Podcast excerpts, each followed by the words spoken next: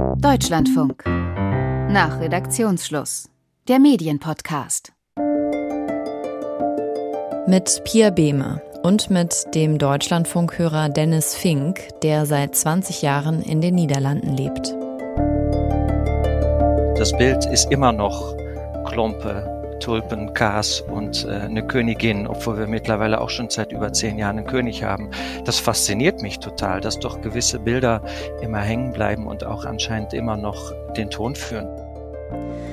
Dennis Fink erkennt also das Land, in dem er schon lange lebt, nicht wieder in der Berichterstattung der deutschen Medien. Das Bild da von den Niederlanden, das passt nicht zu dem, was er in seinem Alltag sieht und erlebt. Zu mir selber, ich bin seit 15 Jahren Sozialarbeiter hier in den Niederlanden und das ist auch ein Feld, wo ich selber auch sehr viele Unterschiede zu Deutschland wahrnehme und ähm, ja, mache die Arbeit gerne und habe eine Familie hier und lebe in der Nähe von Utrecht äh, in der Mitte vom Land. Aber nicht nur in Zeitungen, im Fernsehen oder im Radio nimmt Dennis Fink ein verzerrtes Bild der Niederlande wahr, auch wenn er zu Besuch bei der Familie in Deutschland ist oder beim zufälligen Gespräch im Urlaub. Na, das war ganz konkret vor, ja, letzten Monat waren wir in Deutschland auf einem Campingplatz und dann erzählt man so über den Alltag äh, im Land. Man wird gefragt, hey, du lebst äh, als Deutscher in den Niederlanden. Das ist ein total faszinierendes Land. Dem stimme ich vollkommen zu. Ich lebe total gerne hier und äh, will auch nicht mehr weg.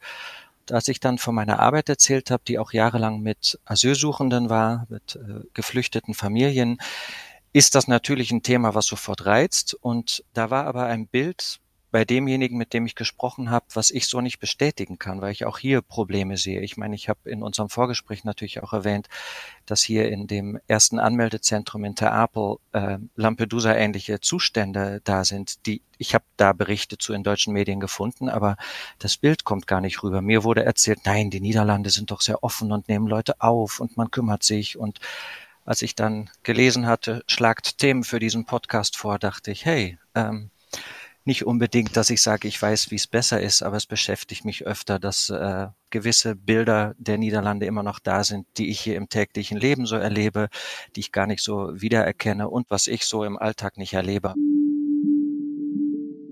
Unser Nachbarland Niederlande verfolgt eine sehr liberale Drogenpolitik. Der Besitz von bis zu fünf Gramm ist nicht strafbar und Marihuana kann im Coffeeshop erworben werden. Und das Glück, hat man das Gefühl, ist ja auch oft zu Hause. Was, was habt ihr für einen Eindruck?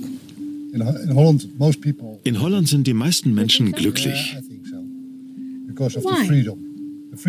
Wegen der Freiheit. Die Freiheit, die wir hier haben.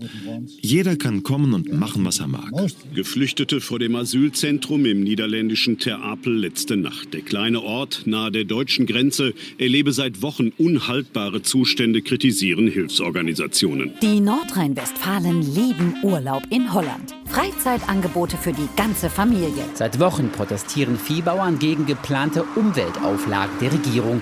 Sie sollen den Stickstoffausstoß etwa bei der Gülle drastisch reduzieren. Stimmabgabe in außergewöhnlicher Umgebung.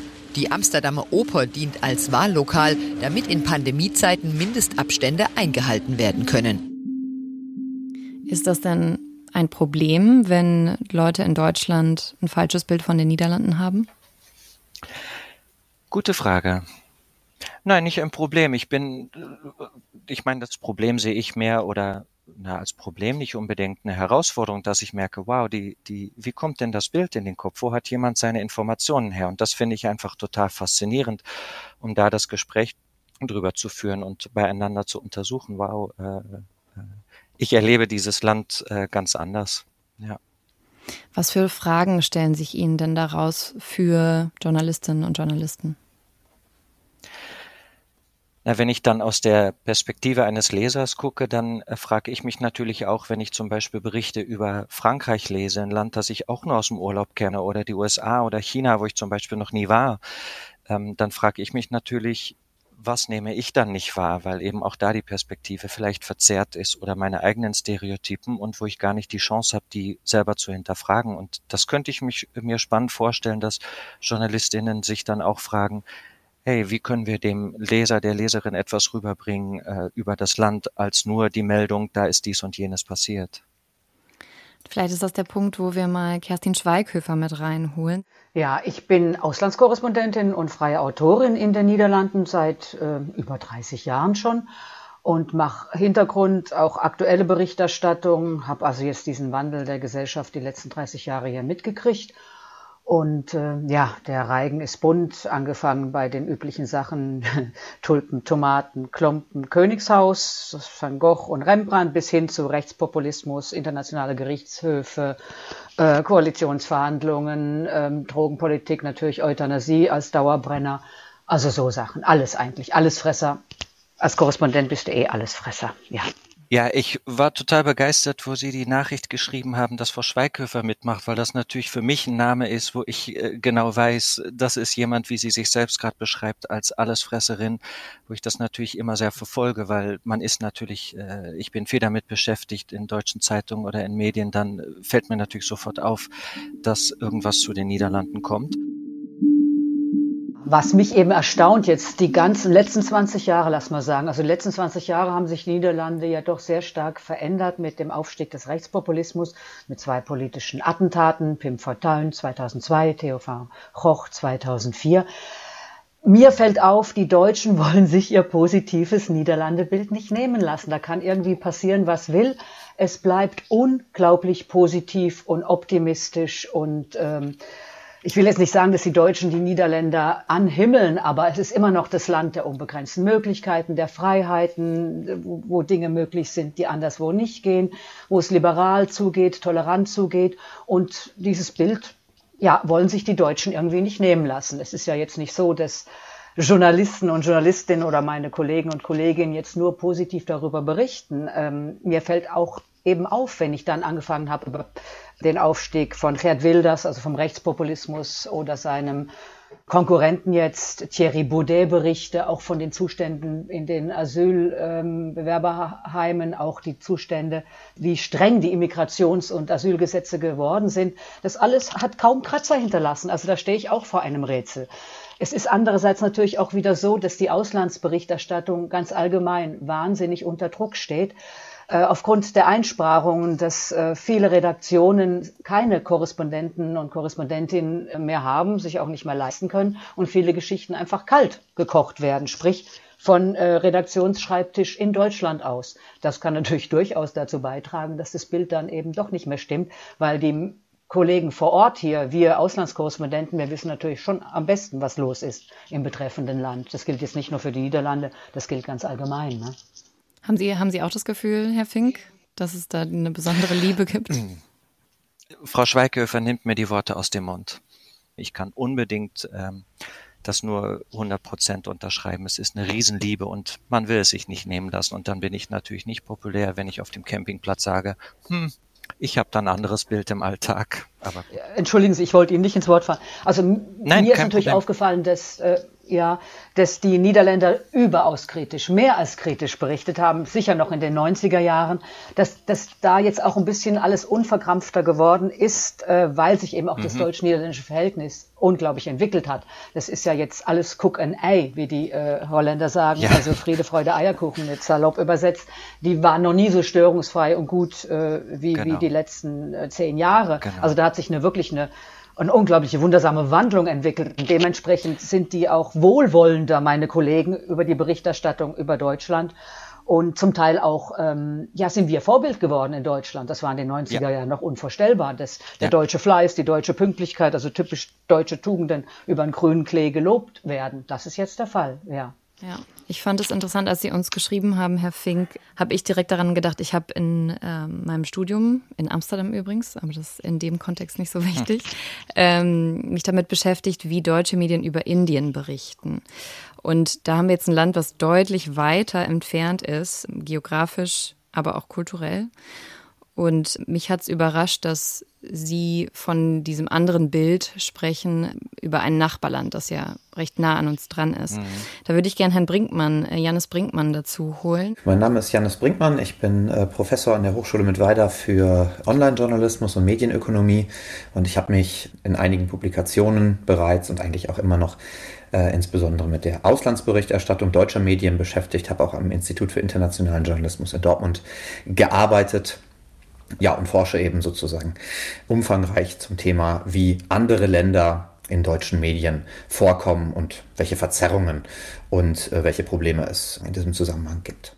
Herr Brinkmann, das, was Sie jetzt gehört haben von Herrn Fink, aber auch von Frau Schweighöfer, ist das typisch für Auslandsberichterstattung? Ähm, ja und nein. Also die Befunde sind, denke ich, typisch.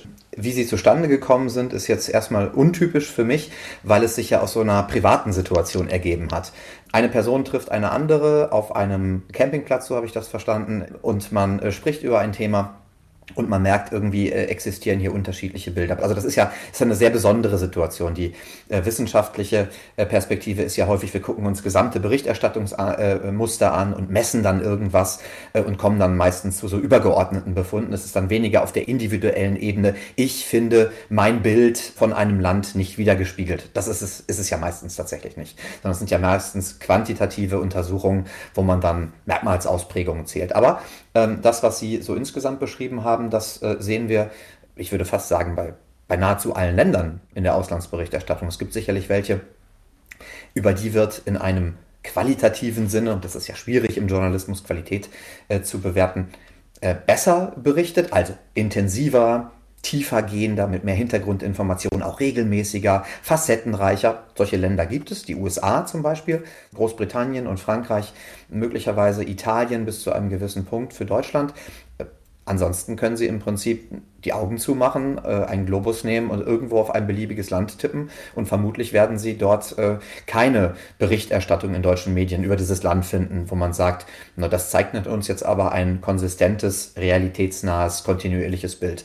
Also es ist eher so, dass die Auslandsberichterstattung äh, nur in ganz, ganz wenigen Fällen eigentlich äh, verhältnismäßig unverzerrt berichtet, sondern eigentlich ist das, was hier befundet wird, für fast jedes Land der Fall. Äh, Ausnahme ist, wir reden hier über ein eher positives Bild. Wir haben ja ganz, ganz viele Länder auf der Welt, die äh, dieses Problem gerne hätten weil über sie seit vielen, vielen Jahren negativ berichtet wird. Nehmen wir afrikanische Länder, nehmen wir insbesondere Länder mit äh, islamischem Kulturkreis, äh, die haben es in der Berichterstattung sehr, sehr schwer. Da ist es sozusagen schwierig, die positiven Entwicklungen, die es in diesen Ländern gibt, in der Berichterstattung über die Jahre zu messen. Äh, ich hatte die Diskussion jetzt hier so verstanden, dass die Niederlande so ein bisschen unter dem, ich nenne das jetzt mal salopp, Skandinavien-Verzerrungsproblem leiden, ähm, äh, was in Deutschland auch sehr, sehr positiv gesehen wird. Ne? Bildungssystem und Mediensystem und Sozialsystem, das ist ein Problem, ja, aber es ist sicherlich nicht das größte Problem, das wir in der Auslandsberichterstattung ähm, insgesamt sehen. Denn Stereotypen, nehmen wir mal eines von diesen Phänomenen, die wir in der Auslandsberichterstattung immer haben, äh, Frau Schweighöfer hatte sie ja gerade sehr prägnant zusammengefasst, äh, die helfen ja auch. Die helfen dem Mediennutzer äh, ganz extrem und werden deswegen so die These der meisten Auslandsberichterstattung, äh, die sich sozusagen, äh, oder Forschung, die sich mit Auslandsberichterstattung auseinandersetzt, helfen auch bei der Einordnung. Ich muss als Leser, als Nutzer, als Zuschauer, als Hörer nicht immer wieder bei Null anfangen, sondern es gibt in meinem Kopf ein Rahmen, in dem ich eben neuere Nachrichten direkt verarbeiten kann. Aha, die Niederlande wieder. Ist doch typisch. Merken Sie das? Ja, man muss schon aufpassen, dass nicht nur, entschuldigen Sie, ähm, dass nicht nur Klischees dann bedient werden. Bei den Niederlanden mhm. ist es ja so, dass eben das Interesse auch in Nordrhein-Westfalen am größten ist, weil die Niederlande eben auch der Sehnsuchtsort sind. Ist mir jedenfalls aufgefallen, das nächste Meer, der nächste Strand. Das hat sicher damit auch zu tun, dass es ganz, ganz nah ist als Urlaubsland und auch das will man sich eben nicht nehmen lassen.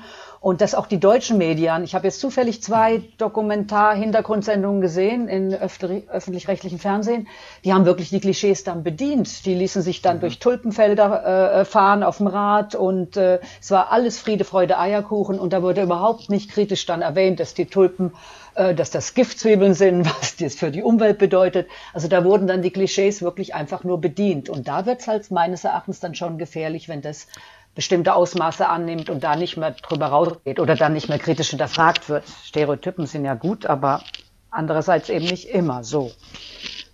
Wenn ich ganz kurz darf, damit haben Sie natürlich recht, aber ich, ja. also ich kenne den Beitrag jetzt nicht.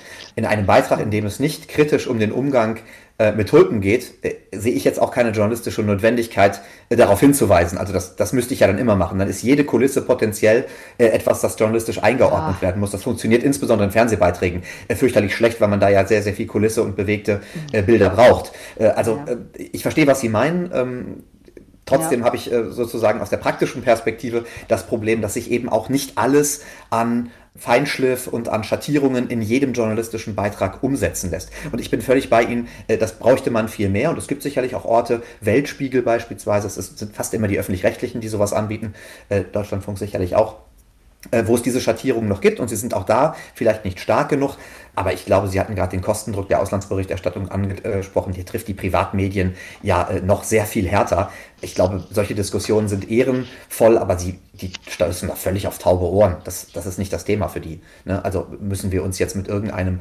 äh, funktionierenden Bild auseinandersetzen, weil es möglicherweise nicht differenziert genug ist. Es ist wichtig, dass man das tut und dass es in Sendungen, wie hier angesprochen wird, ist aber, glaube ich, fern, das in der Realität umsetzen zu können. Frau Schweighöfer, Sie stöhnen ein bisschen. Sie können gerne das ja, ausführen. ein bisschen, weil ich, weil ich finde schon, selbst bei Reisegeschichten, bei Reisedokumentarfilmen, wenn du eine halbe Stunde Zeit hast, kannst du ein bisschen kritisch äh, hinterfragen. Du brauchst nicht darauf eingehen, was jetzt mit den Tulpen genau umweltmäßig los ist. Ich habe das nur als Beispiel genannt, aber man muss ja nicht nur das Loblied äh, singen und dann wirklich alle Klischees bedienen. Das tolle Land, wo die Tulpen so schön sind, man kann radeln, die Luft ist sauber, äh, ist übrigens auch nicht der Fall. Aber Sie verstehen schon, was ich meine. Nicht sang- und klanglos ohne ein bisschen Kritik alles übernommen wird, was in dem Fall das Tourismusbüro einem vorsetzt. Ne? Ja, dann, also dann da finde ich schon, kann man ein bisschen kritisch mit umgehen. Mhm. Ja klar, aber es, also da müssen wir doch darüber sprechen, warum das passiert. Es ist ja nicht so, ähm, dass Journalisten gut, dass Sie das Tourismusbüro angesprochen haben, irgendein Interesse daran hätten, dass es ein positiv gezeichnetes Bild der Niederlande gibt, sondern ähm, naja, die meisten Journalisten, Reise, die in diesem... Ja, ja, genau, die wollen, ja, aber das ist ein klares Format. Äh, Reisejournalismus. Da will ich, äh, will ich mich wohlfühlen, da will ich Lust aufs Reisen bekommen. Das ist mein journalistischer Auftrag in dem Zusammenhang und nicht äh, möglicherweise. Ja, aber kann man so oder so machen, äh, äh finde ich schon, Herr Bringmann. Das kannst du auch. Ich habe auch ein paar Reiseführer geschrieben und trotzdem nicht alles unter den Teppich gefegt. Also es gibt da schon auch noch einen Mittelweg, dass mhm. du ein bisschen, bisschen kritisch sein kannst, um Klischees eben zu hinterfragen und auch aus dem Weg zu räumen. Wie machen Sie das ja. denn in Ihrer journalistischen Arbeit? Das wäre jetzt mal interessant, finde ich. Ich sage dann zum Beispiel, ja, es kommt drauf an, wenn es keine Reisegeschichte ist, ganz klar. Dann geht es um Umwelt, da geht es um Stickstoff jetzt zum Beispiel bei den Bauern. Bei der Asylproblematik geht es darum, ganz klar zu sagen, dass die Niederlande jetzt nicht so ein tolles Land sind, die wahnsinnig viele aufnehmen und deshalb jetzt eben der Lage nicht mehr Herr werden, sondern ganz einfach überall eingespart haben, Stellen, Aufnahme, äh, Kapazitäten und äh, dass sie jetzt völlig überfordert sind, weil plötzlich wieder ein bisschen mehr kommen ne, an Flüchtlingen. Sowas ist ja dann schon ganz wichtig eben äh, zu sagen. Auch die Frauenemanzipation, da ist es völlig anders als das Bild. Die niederländischen Frauen sind, wenn ich jetzt bösartig sein will, sowas von überhaupt nicht emanzipiert. Die, das liegt an Teilzeit. Ne? Die wollen Teilzeit arbeiten, die wollen überhaupt nicht Vollzeit arbeiten. Ende vom Lied ist, dass sie finanziell abhängig sind und äh, nicht an den Hebeln sitzen. Ähm, das ist ein zweites Beispiel jetzt. Mhm. Frau, Schwe ähm, Frau ja, Schweike, sowas ist spannend. Ne? Ja. Sie als freie Journalistin arbeiten ja für mehrere Medien ähm, und da funktioniert es ja so, dass Sie Themen anbieten, aber auch angefragt werden für Themen. Merken Sie denn, dass bestimmte Dinge besser laufen, sich besser verkaufen lassen oder werden Sie für bestimmte Themen mehr angefragt? Hm, ja, ich, die aktuelle Berichterstattung, da ist es natürlich schon so, dass äh, Asylpolitik ähm, wahnsinnig ähm, gefragt ist, sage ich jetzt mal, in Deutschland doch, wenn du da ein Thema hast. Die Bauernproteste jetzt auch, aber auch nur deshalb, ähm, die Bauern auf die Barrikaden gegangen sind, weil man in Deutschland dann Angst hatte, dass die Bauern auch auf die Barrikaden gehen würden, sich anschließen würden. Was ich gemerkt habe, ist der Konflikt, der dahinter ist, die Riesenproblematik vom Stickstoff. Das Interesse daran war überhaupt nicht so groß. Ne? Das wollte dann in Deutschland äh, ähm, die Leute weniger hören, auch die Auftraggeber. Und natürlich kannst du gerne die Klischees bedienen. Im Frühling gehen die Tulpen, aber ja, dann probierst du doch den Dreh zu kriegen, inwieweit das da nicht alles stimmt. Ähm, ich denke, dass eine Redaktion, die eben ein Reiseprogramm macht, die möchte eben dieses Wohlgefühl darstellen und möchte dort gewisse Sachen hinstellen und tut das auch mit einem gewissen Bild. Wobei ich mich manchmal frage, wenn ich so im Hinterkopf denke, und das kann ich eben nicht wissenschaftlich belegen, dass bei gewissen Ländern eben doch auch bei touristischen Programmen hingewiesen wird, dass man im Hafen spazieren geht, aber da demnächst eine Müllhalde auch daneben ist, dass man das eben weiß. Und da fällt mir auf, ich glaube, so kritisch wäre man zu den Niederlanden nicht. Und das ist nur ein Bauchgefühl und das ist vielleicht auch gerade das Problem, dass es nur ein Bauchgefühl ist. Aber ich bin da sehr bei Frau Schweighöfer, dass mir eben auffällt, die Informationen sind da. Die Nachfrage, wenn ich zum Beispiel in der ARD-Mediathek gucke, welche Beiträge zu Niederlanden sind, dann muss man sehr lange durch Sportberichte zu De Licht, zu, äh, wie heißt er beim FC, äh, SC Freiburg, bis man dann tatsächlich auf Berichte zum Beispiel von Frau Schweighöfer trifft, wo sie eben genau diese Probleme äh, anspricht. Und das sagt ja auch was, in welchen Sendern die laufen. Das sind gute Sender, WDR 5, SWR 2, habe ich alles gesehen. Aber das sind natürlich auch Nischen, wo ein gewisses Publikum vielleicht sich dafür öffnet und diese Sachen dann auch, hört. Aber die, das breite Publikum, neben auch den privaten Medien, bleibt eben hängen in einem Tulpenbild mit äh, Käsebildern und man kann hier toll zum Markt und die Länder, so ist dieses Land. Und dieses Bild erlebe ich halt immer noch als sehr positiv und wir wissen tatsächlich nicht, was die Deutschen denken, das stimmt. Aber wenn man das so ein bisschen sieht, denke ich, die Berichte sind da, es sind viele Berichte, aber wo sie sind, das sagt auch schon was, finde ich. Geht denn überhaupt diese Gleichung auf? Mehr Berichterstattung, besser informierte Menschen mit einem klareren Bild von einem anderen Land, frage ich mich dann. Genau, das ist eine gute Frage. Ja, finde ich auch. Und ich fand von Herrn Brinkmann die Aussage, dass Stereotypen natürlich auch helfen, um etwas zu ordnen. Gerade in dem Alltag heutzutage, wo eben nicht nur die klassischen Nachrichten uns erreichen, sondern vielleicht auch noch über Social Media aus den Niederlanden irgendein Foto geteilt wird und man tut es dann eben in die Schublade, die man kennt. Äh, ich merke in meinem eigenen Leben und kann mir vorstellen, dass das für viele Menschen so funktioniert und dass eben dann, wenn das auch noch ein Sehnsuchtsort ist und auch noch ein Land, wo man vielleicht Ideale vermutet, die man selber im Alltag gerne hätte, dann hilft es einfach vielleicht auch, ja. um all die schlechten Nachrichten oder kritischen Stimmen auszublenden. Vielleicht funktioniert das so für uns Menschen. Hm. Ja, das ist sehr interessant, was Sie da sagen. Das könnte durchaus sein, weil die Deutschen haben immer ein bisschen, glaube ich, den, den heimlichen Wunsch, ein bisschen einen holländischen Touch zu kriegen. Ich sage jetzt extra mal das genau. Holländische, weil die Holländer sind ja die Klischees auch hier eben im Süd- und Nordholland am meisten zutreffend. Auch manche stimmen ja, viele stimmen auch. Ähm, ja. ja, denke ich auch. Mhm. Genau. Ja, Aber ich glaube, dass, ja. die, dass die Gleichung mehr Berichterstattung gleich besser informierte äh, Mediennutzer, Schrägstrich Bürger, dass die nicht in jedem Fall aufgeht. Grundsätzlich sicherlich mehr Berichterstattung hilft erstmal. Wir haben ja häufig in der Auslandsberichterstattung das Problem, dass manche Länder praktisch gar nicht vorkommen in der Auslandsberichterstattung, mhm. trotz, ähm, äh, obwohl alle anderen Nachrichtenfaktoren irgendwie äh, erfüllt sind. Also über Kriege wie beispielsweise im Jemen wird ja frappierend wenig äh, berichtet, obwohl dort aus einer politisch-journalistischen Perspektive äh, dringend angezeigt wäre, über diese äh, Dinge sehr nachhaltig und ausführlich und natürlich auch kritisch zu berichten. Also diese, diese weißen Flecken, die haben wir immer wieder. Und ich, ich glaube, wir haben viele, viele Beispiele. Ich nehme jetzt mal eins ganz bewusst raus, um mal einen Gegenpunkt zu setzen. Also die Griechenland-Berichterstattung der Bild-Zeitung zum Beispiel im Zuge der Eurokrise, die war sicherlich von der Quantität massiv. Über die Qualität mag ich doch jetzt hier sehr streiten, weil sie eben sehr stark geframed geframed war auf das Narrativ, die Griechen schleudern unser sauer verdientes Geld im Prinzip durch die Gegend. Äh, das führt jetzt in der Regel nicht unbedingt zum besser informierten Mediennutzer, nur, aber da habe ich halt wochenlang im Prinzip auf der äh, Titelseite der Bildzeitung dieses Griechenland-Thema gehabt und andere Medien ziehen dann natürlich auch entsprechend nach. Da haben wir viel Berichterstattung über ein Land, das das normalerweise nicht erfährt. Ich glaube, es hat nicht geholfen, ein äh, realistisches Bild von diesem Land zu zeichnen. Und ich glaube, das sehen wir immer mal wieder. Ja, wenn Sie von den weißen Flecken sprechen, da ist es ja dann schon fast ein Vorteil, dass wir überhaupt ein Bild, auch wenn es vielleicht klischeehaft ist, von den Niederlanden haben, weil wenn wir über viele Länder wahrscheinlich noch nicht mal Stereotype im Kopf haben. Also wenn ich Ihnen jetzt Surinam sage, dann weiß ich nicht, ob da irgendwas passiert im Kopf Keine sozusagen. Ahnung. Keine Ahnung, genau. Ähm, ich möchte auch auf ein, auf ein Beispiel vielleicht noch kurz mhm, hinweisen, ja. dass, dass sich das auch verändern kann. Und zwar, ich unterstelle das jetzt einfach mal, ähm, ich glaube, dass die Deutschen, vor allen Dingen in Süddeutschland zu Österreich, unter Umständen ähnliche Beziehungen haben wie die Westdeutschen zu den Niederlanden. Also auch Sehnsuchtsort, Urlaubsort, ja. äh, durchaus positiv belegt.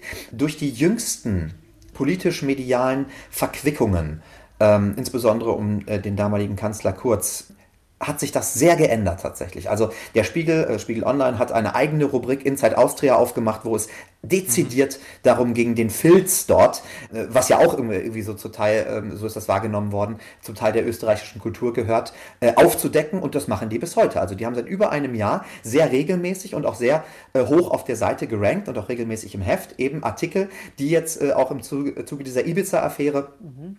und der Verquickung von Kurz eben über die Schattenseiten des Traumlands Österreich sprechen. Also das gibt es durchaus. Mir ist das jetzt für die Niederlande ja, nicht bekannt, es, obwohl...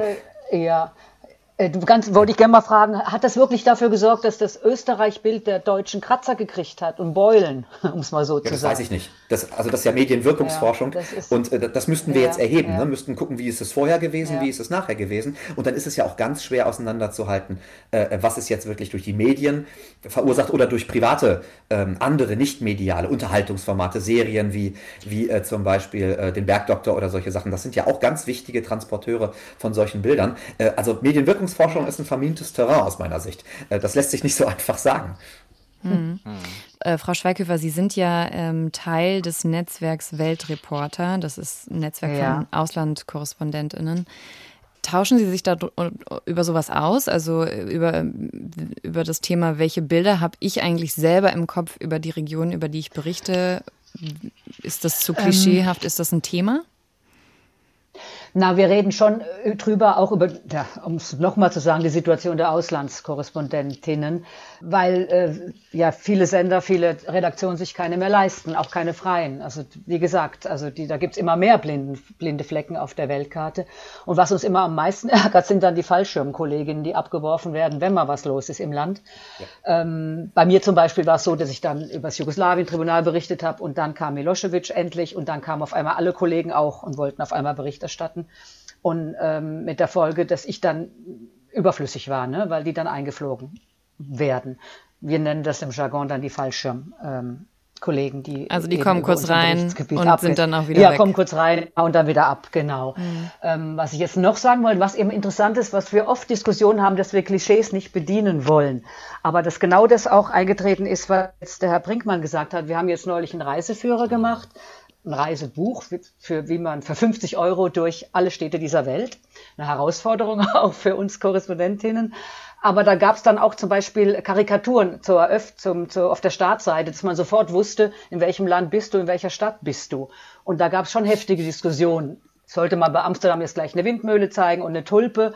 Andere haben äh, geschimpft, zum Beispiel in Buenos Aires wurde eine Palme gezeigt und da zeigt sich eben, in Buenos Aires gibt es keine Palmen. Wenn das Klischee nicht stimmt, sollte man es tunlichst weglassen. Aber ansonsten fanden die meisten auch als Orientierung für den Leser, dass er sofort weiß, wo er ist. Warum sollte er keine Tulpe sehen und wissen, er ist in Holland? Genauer gesagt, er ist in Amsterdam. Also die Diskussion gibt es schon bei uns auch immer wieder und äh, die sind auch gut. Hm. Herr Fink, Sie sind ja in so einer besonderen Situation, weil Sie ähm, kennen Deutschland ganz gut, haben eine enge Verbindung zu Deutschland und gleichzeitig ja. kennen Sie die Niederlande sehr gut. Und ähm, ich frage mich, ob Deutsche oder vielleicht können Sie auch für die Niederlande sprechen, das überhaupt so mitbekommen, wie andere Länder über sie berichten und ob da Stereotype verbreitet werden oder nicht?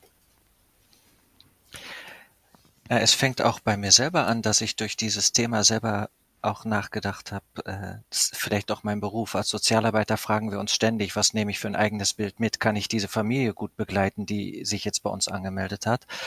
Und äh, ich erlebe schon bei vielen deutschen Freunden, die länger hier leben, dass wir manchmal, wenn wir dann Besuch haben, ach, ich möchte gerne nach Amsterdam, aber der oder diejenige wohnt dann in Groningen über 150 Kilometer von Amsterdam entfernt, aber das Bild ist halt, ach, das ist in der Nähe, ich komme bei dir zu besuchen, wir eigentlich nach Amsterdam. Und ähm, da merken wir schon öfter, ja, wir haben mit diesen Bildern zu tun und wie ähm, was habe ich dann eigentlich selber für Bilder, weil wir natürlich auch, ich lebe seit 20 Jahren nicht mehr in Deutschland. Ich denke es vielleicht nur gut zu kennen und habe aber viele Entwicklungen nicht bekommen, äh, nicht mitbekommen und merke auch an mir selber jetzt im Urlaub, dass ich zum Beispiel sehr niederländisch gewöhnt bin, alles, selbst wenn es 20 Cent mit der EC-Karte zu bezahlen und man mich in Berlin angeguckt hat, erst ja. ab 10 Euro und ich mit einem Herzinfarkt. Ich, und ich laufe jetzt noch in meinem Portemonnaie hier in den Niederlanden mit einem Portemonnaie rum voll Bargeld, weil ich das hier nie ausgebe. Das brauchte ich in Deutschland im Urlaub und der Urlaub ist jetzt schon über sechs Wochen her. Also diese Bilder habe ich selber auch und ich habe mich sehr damit beschäftigt, mit welchen Bildern verfolge ich jetzt zum Beispiel auch das Begräbnis der Queen, um mal nur so ein, eine Seitenstraße zu nennen, wie man hier auf Holländisch sagt. Also es ist sehr interessant, finde ich, diese Klischees, die wir selber haben. Hm. Wenn wir so ein bisschen, ähm, ja, vielleicht ein bisschen konstruktiv nochmal auf das Ganze schauen. Frau Schweighöfer, Sie haben jetzt schon so ein bisschen die Lage der Auslandskorrespondentinnen immer mal wieder angesprochen. Was muss denn besser laufen, damit ähm, auch Berichterstattung besser sein kann für Sie? Naja, Sie, die Redaktionen müssen sich wieder ähm, eine Korrespondentin leisten können. Darauf kommt es eigentlich drauf an. Das ist natürlich eine Geldfrage, das ist eine Frage, äh, wie wichtig sieht man qualitativ guten Auslandsjournalismus. Das hat damit alles, das sind Grundsatzfragen. Ne? Ich meine, ich kann zum Beispiel selber, was Radios betrifft, den Deutschlandfunk jetzt um, ist mein Hauptarbeitgeber äh, und da ist das Interesse doch riesengroß. Also im Prinzip kommt da immer wieder, kannst du mal darüber berichten oder ich biete was an. Das wird auch äh, abgenommen. Also da ist es wirklich groß. Bei den Printmedien ist es weniger. Sicher, wenn es nicht in, in, in Nordrhein-Westfalen ist, ist es weitaus schwieriger. Aber im Radio und sicher im Deutschlandfunk, auch in den öffentlich-rechtlichen, also den ARD-Hörfunkanstalten, da ist als, äh, was Radio betrifft, die Lage durchaus noch gut. Hm. Wir, wenn wir über die Probleme reden, reden wir nicht meines Erachtens nicht so sehr über die öffentlich-rechtlichen, äh, insbesondere nicht über deren Formate, die sich mhm. explizit mit Auslandsberichterstattung beschäftigen. Ich glaube, das ist will ja jetzt nicht den Stab drüber brechen, aber ich würde sagen, ähm, besser geht es unter den Rahmenbedingungen nicht in einem guten mhm. Mediensystem, wie das deutsche tatsächlich eins ist. Also äh, wir müssen eher in die ja. privatwirtschaftlichen Bereiche gucken. Ich finde, Herr Fink hat das super prägnant zusammengefasst. Ich habe mir, das direkt notiert. Ähm, der richtige Journalismus, und ich will das jetzt nicht qualitativ aufhängen, sondern der klischee-ärmere, so will ich das mal sagen, der findet eben überwiegend in der Nische statt. Und der massenkompatible, das ist auch logisch, weil alle Sachen, die wir gerade besprochen haben, als problematisch identifiziert haben, helfen ja, diese Themen äh, massenkompatibel zu machen. Der findet dann eben, wenn überhaupt, bei den Privaten statt ähm, und hat aber eben das viel größere Publikum. Also wahrscheinlich muss sich beides ein bisschen annähern. Wahrscheinlich muss äh, der Durchschnittshörer, der eher ja. im Privatfunk unterwegs ist, muss seine Ansprüche ein bisschen nach oben verlagern und sagen, ich stelle mich jetzt auch mal einem 30 Minuten Hörfunk-Feature, ist sonst nicht meine Art des Medienkonsums, aber vielleicht gehen 15 Minuten ja. äh, und dann eben auch äh, beschäftige ich mich mit diesem Thema und wahrscheinlich muss das Feature ähm, eben dann eben auch nur 15 Minuten sein und ein paar ähm, Konzessionen machen, dass man eben auch diese Form ja. der Hörer kriegt. Anders wird es in zwei Welten bleiben und dann haben wir eben eine Elitendiskussion. Ähm, ja. Alle, die hier am Tisch sitzen, Aber bringt man, ja. und die anderen nicht. Ja, aber wenn ich Sie hier unterbrechen darf, was auch ganz wichtig ist, was mir aufgefallen ist, als ich zum Beispiel in den 90er Jahren hier angekommen bin, hatten fast alle wichtigen Zeitungen, also Medien, ihren Festkorrespondenten noch. Mhm. Süddeutsche, FAZ, äh, ähm, die ARD, es ist nichts mehr davon übrig geblieben. Also die Festen sind in Brüssel, die machen dann äh, die Niederlande nebenbei noch mit zu Belgien und zu Europa. Genau. Und ansonsten, ja. es ist ja die allgemeine Entwicklung, dass es nur noch durch Freie stattfindet. Und da muss ich jetzt schon auch mal sagen, wenn wir gescheiten Journalismus liefern sollten, dann müssen wir auch anständig dafür bezahlt werden. Das ist ja auch eine Entwicklung, dass es immer weiter runtergeht, dass von uns erwartet wird, wir machen äh, qualitativ guten Journalismus, kriegen aber nichts dafür. So geht's ja eben auch nicht. Das hm. wollte ich jetzt genau. doch auch nochmal losgeworden sein. Ja. Ne? Ja. Ähm, ja. Da würde ich gerne noch, also Sie haben völlig recht, äh, Journalisten verdienen aus meiner Sicht insbesondere Freie dramatisch zu wenig. Äh, dieser Befund, der ist immer gern gestellt. Ich stelle den jetzt auch und das hat keine Konsequenzen, aber das ist natürlich so, gar keine Frage. Hm. Ähm, ich möchte auch auf ein gutes Beispiel, weil Sie gesagt haben, Frau Behme, konstruktiv werden, hinweisen. Ich bin mir noch nicht ganz sicher, ob das wirklich ein gutes Beispiel ist, aber es ist ein sehr ungewöhnlicher Trend. Und zwar hat Spiegel Online vor ähm, äh, einigen Jahren begonnen, äh, die Auslandsberichterstattung ähm, zum Thema Globalisierung, insbesondere Klimakrise, Frauenrechte, Flüchtlinge, ähm, viele soziale Aspekte, also die großen Fragen unserer Zeit, ähm, äh, in eine spezielle Sektion auszulagern, die heißt Globale Gesellschaft. Der Guardian, äh, El País, ähm, äh, auch ich glaube, ähm, eine französische Zeitung, ähm, haben ähnliche Projekte und die fahren die richtig hoch. Die haben Leute vor Ort, teilweise freie, teilweise Festangestellte, ist immer gelabelt dann mit diesem äh, Globale Gesellschaft äh, Inlay äh, und die machen wirklich sehr substanziell, aus meiner Sicht qualitativ hochwertige, für privatwirtschaftliche Verhältnisse Auslandsberichterstattung. Das der Pferdefuß ist, das ist nicht mehr selbstfinanziert, sondern äh, die Bill Gates Stiftung, die Bill Gates und Melinda Gates Stiftung stellt dafür das vollständige Geld zur Verfügung. Das heißt, wir haben hier eine Situation, dass privatwirtschaftliche Medienunternehmen im total teuren, aber gleichzeitig wichtigen Feld der Auslandsberichterstattung jetzt Wege gehen, dass sie vollständig finanziert sind von, ähm, von ähm, ja, privaten Stiftungen die möglicherweise hehre Ziele haben, möglicherweise aber auch nicht. Das wissen wir nicht so genau. Also das, das also ein, ja, ein Punkt ist ähm, Finanzierung. Gerade haben Sie auch ähm, im Kontext auch Themen schon angesprochen. Also das klang nach großen Themen. Was müssen wir denn, was brauchen wir denn thematisch, um Länder besser kennenzulernen, um äh, gute Auslandsberichterstattung zu haben? Brauchen wir die großen Themen oder brauchen wir auch die Geschichte wie ähm, Herr Fink mit Bargeld oder ohne Bargeld unterwegs ist. Ich glaube, wir brauchen beides, ähm, weil es einfach so schön ist und, und ähm, so Sachen wollen die Menschen hören und sehen und lesen. Also das gehört absolut auch dazu. Aber daneben eben wegen dieser unglaublich komplex gewordenen Welt brauchen wir auch äh, Journalisten, die erklären, erläutern, ne? Europa, Klima, so Sachen es ist ja meiner Meinung nach nicht einfach nur Informationen geben, sondern auch eine kulturelle Übersetzung. Es sind unterschiedliche Länder und wir wissen in Deutschland ganz genau, dass von der Nordseeküste bis nach Bayern sehr große Unterschiede sind, wie Menschen leben.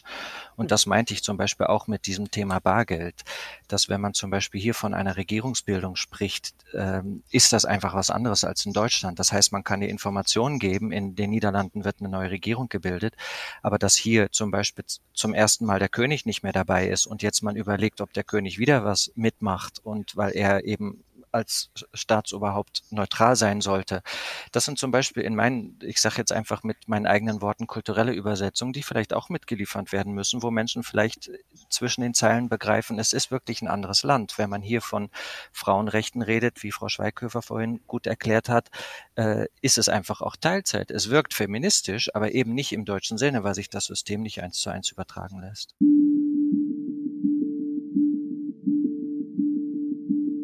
Ich würde gerne mit Ihnen eine kleine Abschlussrunde machen, ähm, wo Sie vielleicht kurz erläutern, was Sie so voneinander mitgenommen haben ähm, heute. Vielleicht fangen wir mit Herrn Brinkmann an.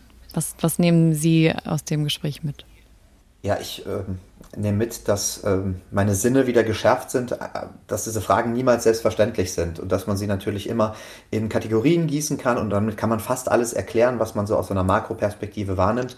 Die individuelle Wahrnehmung einzelner Mediennutzer und der Journalisten, also das sind ja das perfekte Setting, äh, die, das wir heute hier haben, das ist aber das eigentliche Entscheidende. Ne? Wenn Herr Fink wahrnimmt, dass die Berichterstattung ähm, in einem Land, das er zu kennen glaubt, ähm, irgendwie nicht mehr so richtig mit dem korrespondiert, was medial transportiert wird, dann äh, lässt sich das nur ganz, ganz schwer in äh, quantitativen Zahlen sozusagen fassen. Und die Probleme, die Frau Schweighöfer beschrieben hat, ähm, die nehme ich mit ganz großer Sorge wahr, weil diese blinden Flecke dazu äh, führen, dass wir als Gesellschaft, als deutsche Gesellschaft jetzt mal, ähm, aber die Probleme haben andere Länder natürlich auch, blind werden. Die allermeisten Menschen haben nicht die Möglichkeit, in diese Länder zu fahren, maximal als Touristen, wo man auch nur einen sehr ausgeschnittenen ähm, ähm, Blickwinkel auf die Wirklichkeit hat, einen sehr geschönten möglicherweise. Aber wir kriegen es nicht so richtig umgesetzt, ähm, so eine Initiative Auslandsberichterstattung mal zu stärken, wobei ich glaube, dass das sehr lohnend wäre. Hm. Frau Schweighöfer, was nehmen Sie aus dem Austausch mit? Also zwei Sachen. Einmal diese faszinierende Tatsache, dass trotz kritischer Berichterstattung, die es auch gibt, der Deutsche sich sein positives Hollandbild nicht nehmen lassen will. Das finde ich psychologisch doch sehr interessant. Das wäre mal ein Grund, da tiefer drauf einzugehen, womit das zu tun hat. Und das Zweite ist doch auch, dass ich wieder mal sehe, wie wichtig auch mein Job ist als Korrespondentin. Ähm, das vergisst man ja manchmal, weil es ganz einfach Alltag ist und, und du machst es auch schon so viele Jahre. Du bist ja auch zur Verständigung, wie wichtig die Funktion ist, zur Verständigung und zum Verständnis beizutragen ähm, ja, das hat mich darin wieder mal bestärkt, darin einfach weiterzumachen und auch auf die kulturellen Unterschiede einzugehen, wieso die Niederländer anders ticken, wieso die Deutschen anders ticken. Eben die, nicht davon auszugehen, dass es auf der anderen Seite der Grenze genauso zugeht wie da, wo man zu Hause ist. Herr Fink, was nehmen Sie mit? Ja, dass wir ein total tolles Gespräch gehabt haben, wo äh, Frau Schweighöfer und Herr Brinkmann äh, mir eigentlich die Worte aus dem Mund nehmen und das, was gerade gesagt wurde, ich auf einer persönlichen Ebene einfach äh, erlebe, was eben nicht nur mit den Unterschieden der Länder zu tun hat, sondern dass es hier zum Beispiel Themen gibt, wo ich äh, auch einen Aufschrei vermisse, wo ich denke, warum äh, lebt das nicht mehr in der Öffentlichkeit, in der niederländischen Öffentlichkeit oder auch in der deutschen Öffentlichkeit, was hier passiert, eben auch die Faszination, dass diese ähm, positiven Bilder so hängen bleiben, was ich selber auch merke, was ich natürlich auch toll finde. Und für mich selber nehme ich mit, dass es eine interessante Untersuchung bei mir selber ist. Was habe ich für Bilder? Und das ist sowieso in meinem Alltag, finde ich das sehr faszinierend. Und ich freue mich, dass eine E-Mail an eine Redaktion zu so einem Gespräch geführt hat und dass ich mit äh, Namen, die ich äh, aus Medien, äh, zum Beispiel von Frau Schweighöfer kenne, selber mal so reden kann. Das finde ich echt faszinierend und fand ich eine tolle Chance. Herzlichen Dank. Das war nach Redaktionsschluss der Deutschlandfunk Medien Podcast. Es ging heute bei uns um Stereotype, Auslandsberichterstattung und die Niederlande. Und mit dabei waren der Medienwissenschaftler Janis Brinkmann, die Journalistin Kerstin Schweighöfer und der Deutschlandfunkhörer Dennis Fink, der diese Sendung angestoßen hat, indem er uns eine Mail geschrieben hat. Und das können Sie auch machen. Schreiben Sie uns Ihre Anregungen, Kritik oder Frage zu allem rund um Medien und Journalismus an nachredaktionsschluss.deutschlandfunk.de. Nach Redaktionsschluss in einem Wort at deutschlandfunk.de. Ich bin Pia Behme und bedanke mich fürs Zuhören. Tschüss.